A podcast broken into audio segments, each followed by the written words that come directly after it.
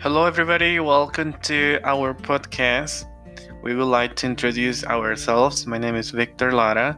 I'm from Mexico, and this is our friend.